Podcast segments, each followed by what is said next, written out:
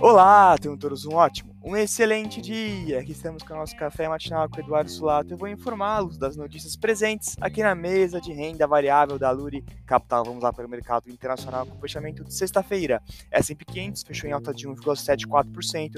O DXY, que é o dólar, frente a seis moedas fortes, fechou em queda de 0,42%. E o Tesouro Americano para dois anos fechou em queda de 0,65% bolsas internacionais fecharam em alta no pregão da última sexta-feira, com o investidor acreditando que haja novos aumentos de apenas 25 pontos base no juro americano.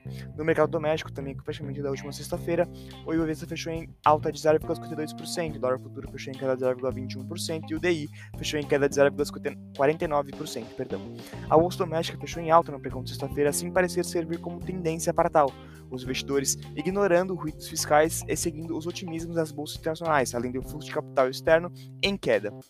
Indicadores do mercado doméstico para o dia de hoje, boletim em focos às 8h30 da manhã. No radar doméstico, manter muita atenção no arcabouço fiscal e as instabilidades políticas recentes. Este foi o Café Matinal com de renda variável do capital. Tenham todos ótimos negócios.